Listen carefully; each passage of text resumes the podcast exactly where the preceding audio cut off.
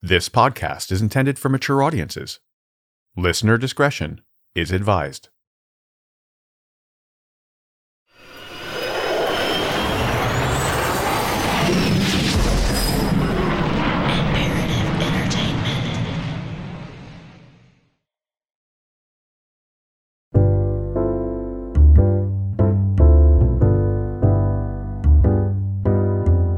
For some, traveling for work is one of those things where the novelty can wear off pretty quickly. Sooner or later, jet setting to another city in business class on the company dime can become one of the least favorite parts of the job. It can be even worse for those who don't have impressive international offices to welcome them upon arrival. The reality is, when you head off on a trip for work, you can usually expect all kinds of inconveniences. The water pressure in the shower is never quite right. Flights can be delayed, rental cars can break down, and the food can sometimes be, well, terrible. Not to mention the hotels claiming to be four stars on the website, but actually look and smell like something out of a 1980s horror movie. And who doesn't love staying miles from anywhere with no services or amenities? Blame it on poor planning, bad luck, or mechanical problems but work trips are rarely fun. It doesn't really matter whether you're flying the friendly skies or racking up miles on the road. Nothing is quite as comfortable as ending a trip in your own bed. Time away from loved ones and missing out on family events can, of course, only make long business trips worse. If the trip started with excitement for the adventure, it often ends with travelers dreading the next one. But no matter how bad a business trip goes, few people would ever expect to head off and not make it back.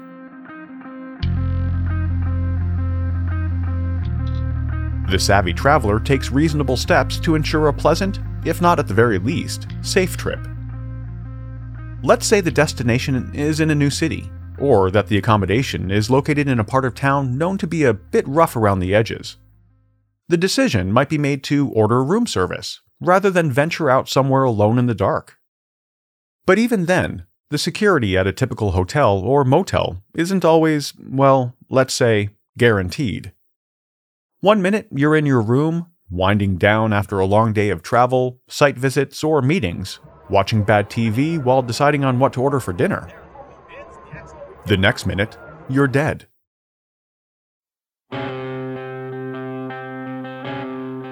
On the evening of September 15th, 2010, 55 year old Greg Fleniken headed to his hotel room for the rest of the night.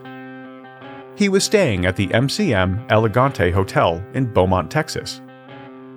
Greg Fleniken was vice president for an oil company based in Beaumont, so for him, traveling was a big part of his job description. You could say the Elegante Hotel was almost like a second home for the oil executive. For almost 15 years, Greg's schedule had him traveling during the week, so he was well acquainted with the establishment. When the weekend came, he returned to Louisiana, where he and his wife Susie ran a bed and breakfast. The Elegante Hotel was a comfortable place for Greg to stay when he was away from home, and he felt safe there. But on the morning of September 16th, something about Greg's work trip didn't feel right to his wife. Susie knew something was wrong when she hadn't heard from him that morning. When Greg was away during the week, she made it a habit to call him every morning before he headed into the office. On this particular morning, however, there was no answer. When they had exchanged emails the previous night, everything had seemed fine. As the minutes passed, Susie became concerned and contacted Greg's coworkers, who told her that no, he hadn't turned up to the office yet. His colleagues were now concerned as well and decided to check in on him. They headed over to the hotel and knocked on the door of Greg's room, but there was no answer. With ears to the door, they couldn't hear the shower running or any movement at all coming from inside. They asked the hotel manager to open up the door for a safety check. The manager agreed, and the group headed back to the room. They were only moments away from making a shocking discovery.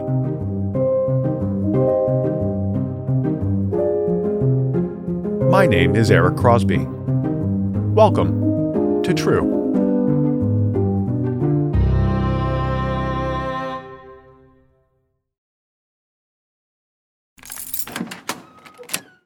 When the door to the hotel room was opened, they found Greg Fleniken lying face down on the floor, wearing his pajamas. No one was answering the door, so we went in the room and we found a body. At that point, we called 911. In one hand, he was holding a cigarette, which had been lit but went out before burning down. His jeans were lying nearby, along with his wallet. There was still around $1,000 found in one of the pockets. It didn't appear to be a robbery or that a struggle of any kind took place. A closer look at the room door showed no signs of a break in. Aside from the dead body on the floor, the room looked perfectly normal. None of Greg's personal effects had been disturbed. The closet door was open, showing some of his clothes hanging inside, while a soda bottle sat on the night table. On the bed was a pack of cigarettes, a lighter, ashtray, cell phone, and chocolate bars. There were no obvious wounds on his body, and no blood on or around him. There was only a small bruise on his cheek where he hit the floor. But other than that, there was nothing to indicate that he had been attacked. The TV was on, and the air conditioner was off, even though it was a warm September, which made the room uncomfortably hot. There was no sign of alcohol or drugs found in the room. At first glance, the death could have easily been written off as a case of natural causes. There was nothing there to suggest otherwise. As far as police were concerned, when they arrived to process the scene, things seemed pretty straightforward. According to hotel security footage, Greg was last seen on CCTV entering the hotel lobby at 5:03 p.m. Video shows that he didn't leave for the rest of the night. Records show that shortly after entering his room, he ordered a movie, Iron Man 2. Once he was inside the room, the door would have automatically locked behind him. No one could have forced their way in unless Greg opened the door himself. But again, it was clear there was no damage to the key mechanism or entryway. Also, there was nothing about the way his body was found to give the appearance that he had taken his own life. So, from the perspective of investigators, it was pretty cut and dry. It wasn't hard to make the case that his unhealthy habits may have had something to do with it. After all, Greg enjoyed a few vices. He smoked a fair bit and was said to actively avoid doctors, rarely getting a checkup. Factors which pointed to the possibility, if not likelihood, of a heart attack. Naturally, investigators wanted to see if Greg had enemies, or anyone who may have benefited from his death. But there was nothing in his personal life or business dealings that raised any concern at all. He'd been happily married and had a large group of friends. He was successful at his job and known to be a patient, kind, and generous person with an enthusiasm for life.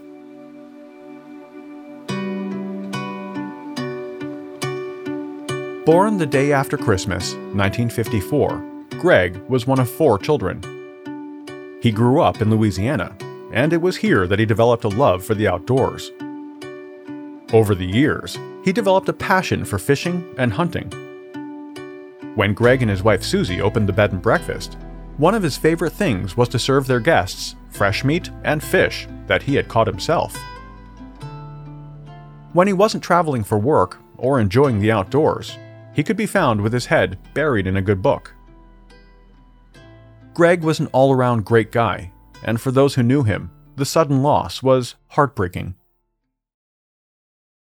The autopsy was expected to be nothing more than routine, simply confirming that the 55 year old had passed away from natural causes. However, during the examination, it was discovered that Greg had sustained a number of serious internal injuries. The damage was so extensive that it could only have been caused by blunt force trauma. Understandably, the medical examiner was surprised. On the surface, nothing seemed out of the ordinary. But internally, it appeared Greg had been the victim of a savage beating. The injuries included a ruptured heart, wounds to his liver, broken ribs, and a bruise on his scrotum. This would not have occurred from something like falling to the floor, which suggested something more sinister was at play. Greg had an entirely uneventful day at work and returned to the hotel as usual, directly from the office. He settled in for the night with a movie, a chocolate bar, and cigarettes, as he normally did. He didn't order room service or receive any delivery from outside the hotel. He hadn't made or received any unusual phone calls on the hotel phone or his cell. Aside from a quick visit by hotel maintenance at 7:30 p.m. for a minor electrical fix, no one had left or entered his room until he was found the next morning. Yet, the evidence was clear from the autopsy that Greg Fleniken had been beaten to death.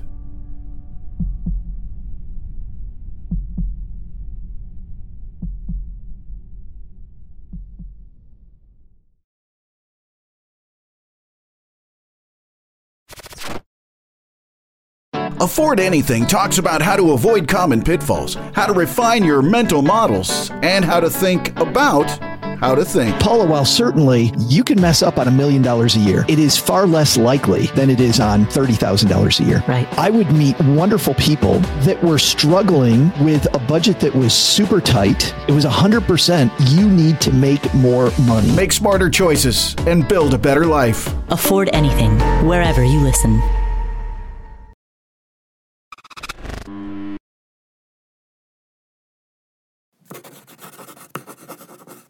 The medical examiner concluded that it was a case of homicide. Police had no suspects and no clues to point them in the right direction. Detectives announced a $50,000 reward offered by Greg's family for any information about his death. The next step was to find out who had been staying in the room next door to Greg the night he was killed. If they were lucky, maybe some of the guests heard something. Anything that could provide a lead. Hotel records showed there were three electricians visiting from Wisconsin staying there at the same time. Like Greg, they were in town for work. When questioned by police, the men claimed they hadn't seen or heard anything that night. The men said that everything was quiet next door when they headed down to the hotel bar. With no leads to go on, detectives turned their focus to the hotel maintenance worker who was the last person to see Greg alive. He reportedly told police that he had left Greg's room immediately after fixing the electrical problem. Also, he had a solid alibi, so was ruled out as a potential suspect. In the absence of any evidence or persons of interest, the case soon went cold.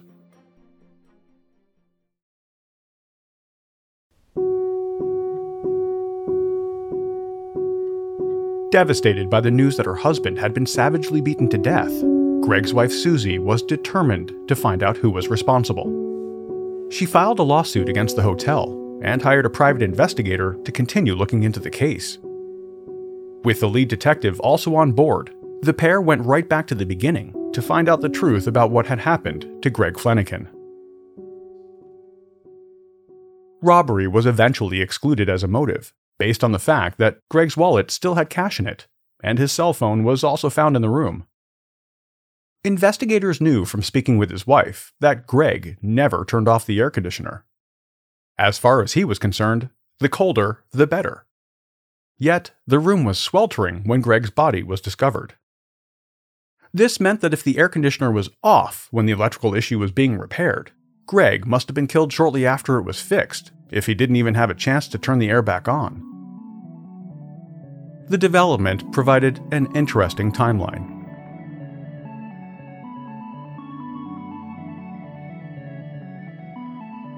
Nearly eight months after Greg's death, in May 2011, investigators circled back to the guests staying near Greg's room at the time he died. This included the electricians who had been staying in the room next door Tim Steinmetz, Lance Muller, and Trent Pisano.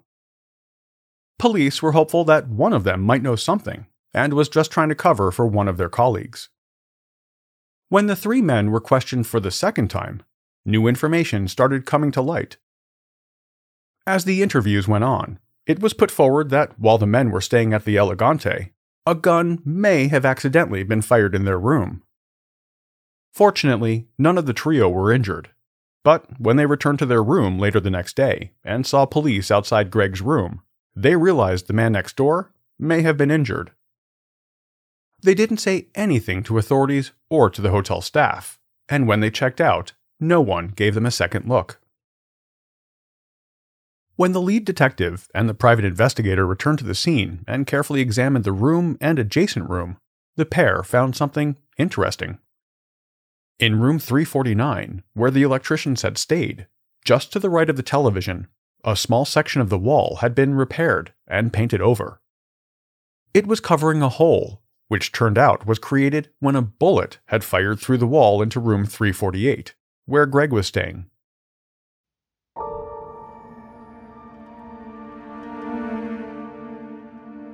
When tests were conducted using lasers to trace the bullet's trajectory, the results shed some light on more of the mysterious circumstances. Following its path, the bullet would have entered Greg's room, continued over the bed, striking the headboard about halfway up. If anyone had been sitting up against the headboard, like if they were watching TV, for example, it's likely they would have been hit. The only problem with this theory, aside from not finding the bullet or the complete lack of blood at the scene, was that it was also inconsistent with the medical examiner's findings. It was clear from the report that the cause of death was blunt force trauma, not a gunshot. In fact, no mention of a firearm was ever used in the case file. That was about to change. When the details of the autopsy were re examined, it was discovered that Greg's internal injuries were caused not by a heavy object or a physical assault, but a bullet. The entry wound had not been discovered during the initial examination, because there was no external bleeding and because of its location. What the medical examiner originally thought was a small bruise to Greg's scrotum was, in fact, where the bullet had entered.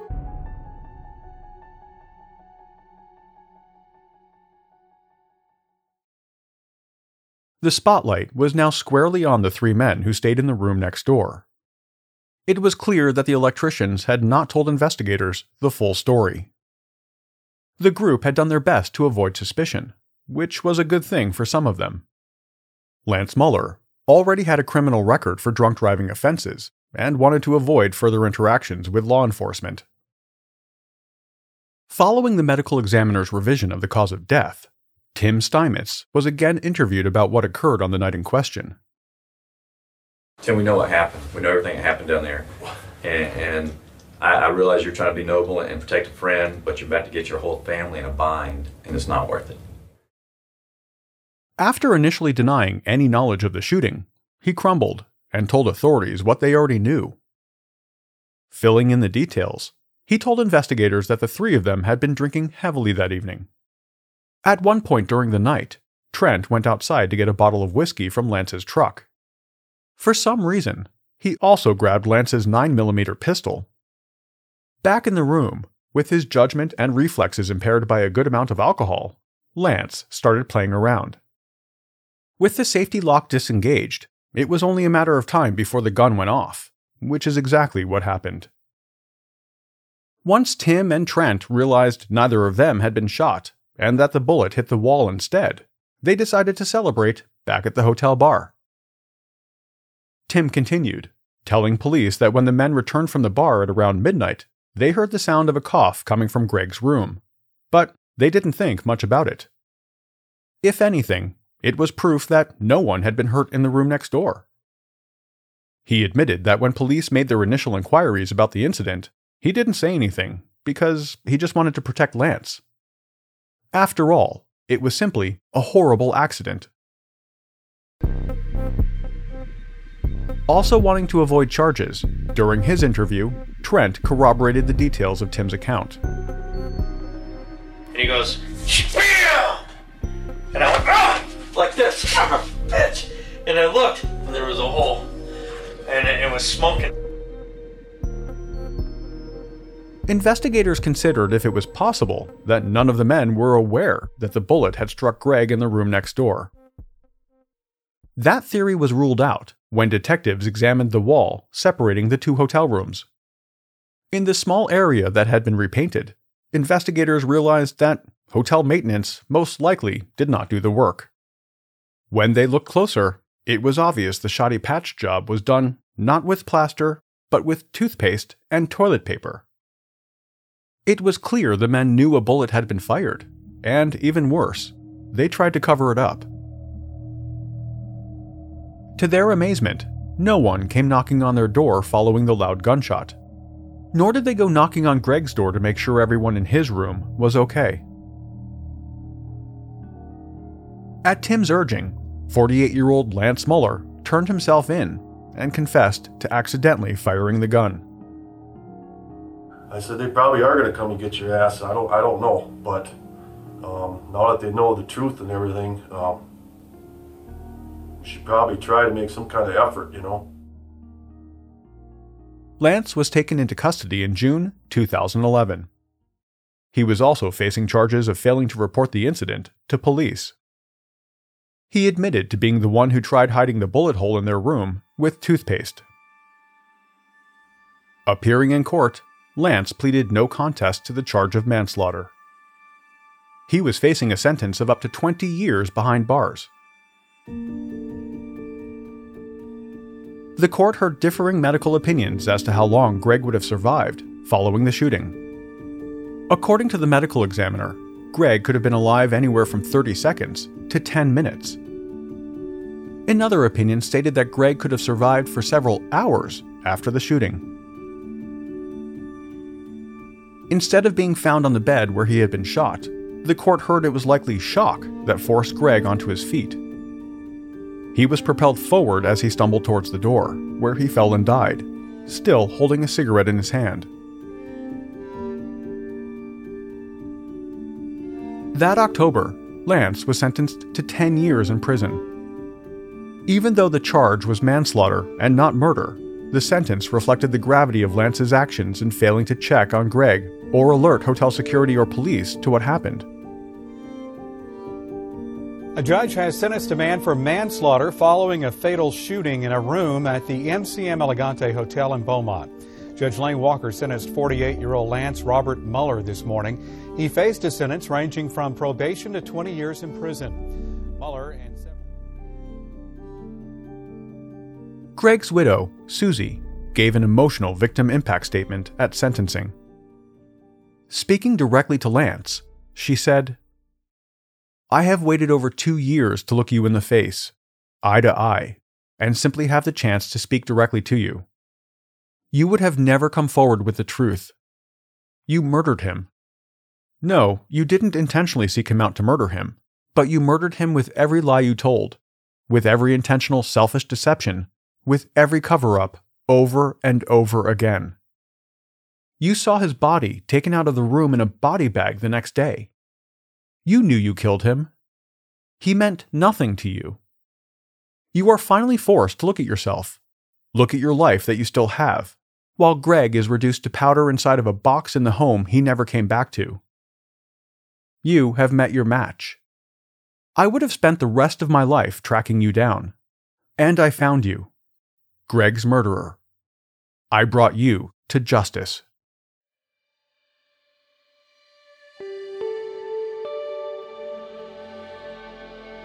I got to finally address um, my thoughts to this man who, had he simply come forward, this would have been a completely different, quote, accident. And unfortunately, when you don't make moral decisions, um, it causes other people, both of our families, including his. I saw after speaking to his father a little while ago that everybody has been through much torment and pain.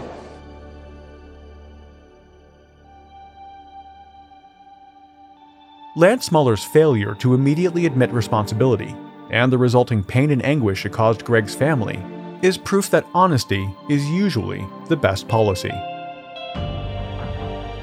It's also a sobering reminder that sometimes we're never as safe as we think we are.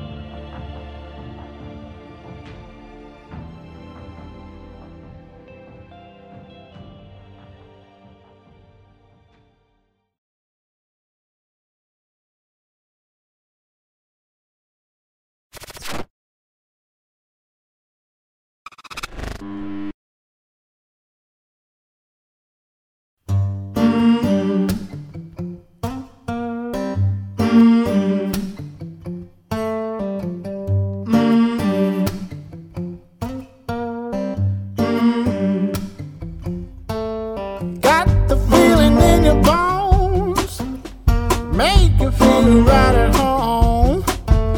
Honey, does it, does it well. Keep me dancing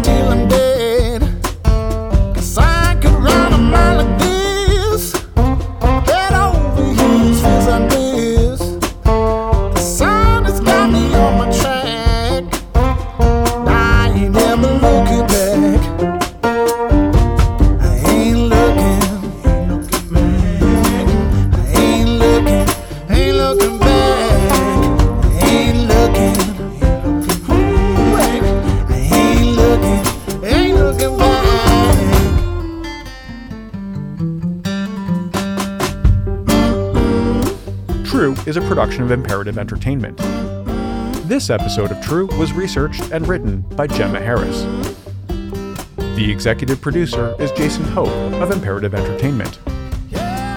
The cover art and design were created by Jenna Sullivan. True was created and is produced by me. Have any comments or questions? Email us at podcasts at imperativeentertainment.com. As always, a huge thanks for listening. I'll be back on January 4th with all new episodes. See you then.